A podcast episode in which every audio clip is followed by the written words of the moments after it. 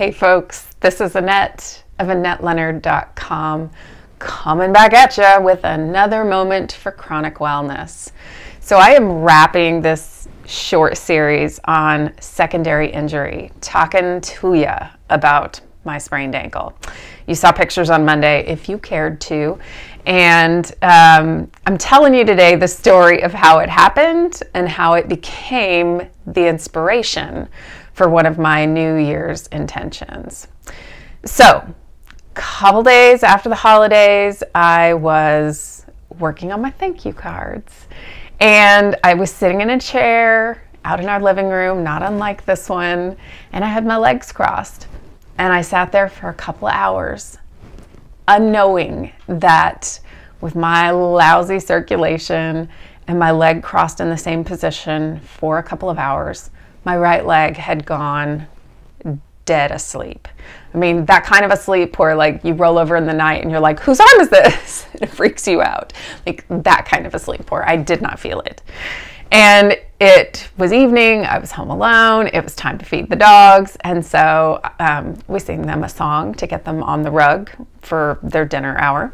So I stood up and I started to sing the dinner song, and I put weight on my right foot, no problem there, put weight on my left foot, and my brain could not communicate with my right foot because my right foot did not exist. I had no right foot. My right foot was gone no right foot to be talked to. And so when I stepped down and put weight on my right foot, it just rolled. It just rolled and crackled and snapped and popped. And I fell very dramatically, like a boom, like iPad sprawling, big, giant, chaotic fall. And tore up tendons and ligaments and scared the dogs out of their wits. scared myself pretty good.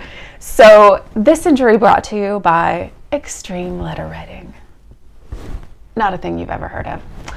The reason that became inspiration for one of those New Year's intentions is that if during the letter writing I had stopped to do an inventory, I had stopped to do a body scan, I would have noticed that that leg was fully asleep.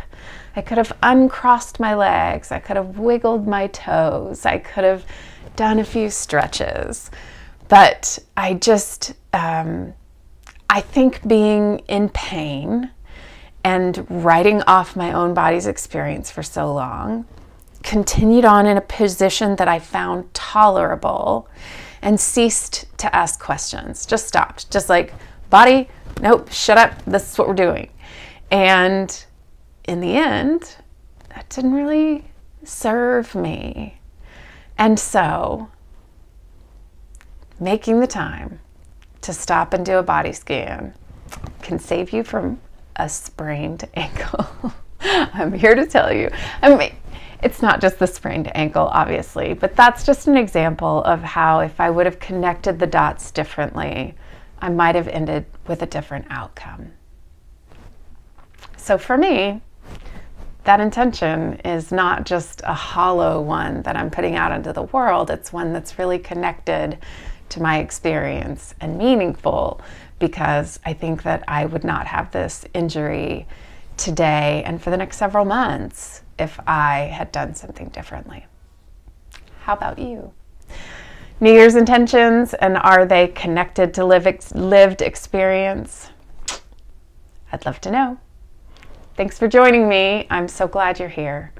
And until we're together again, I hope you are finding ways to stay connected to yourself and to be well.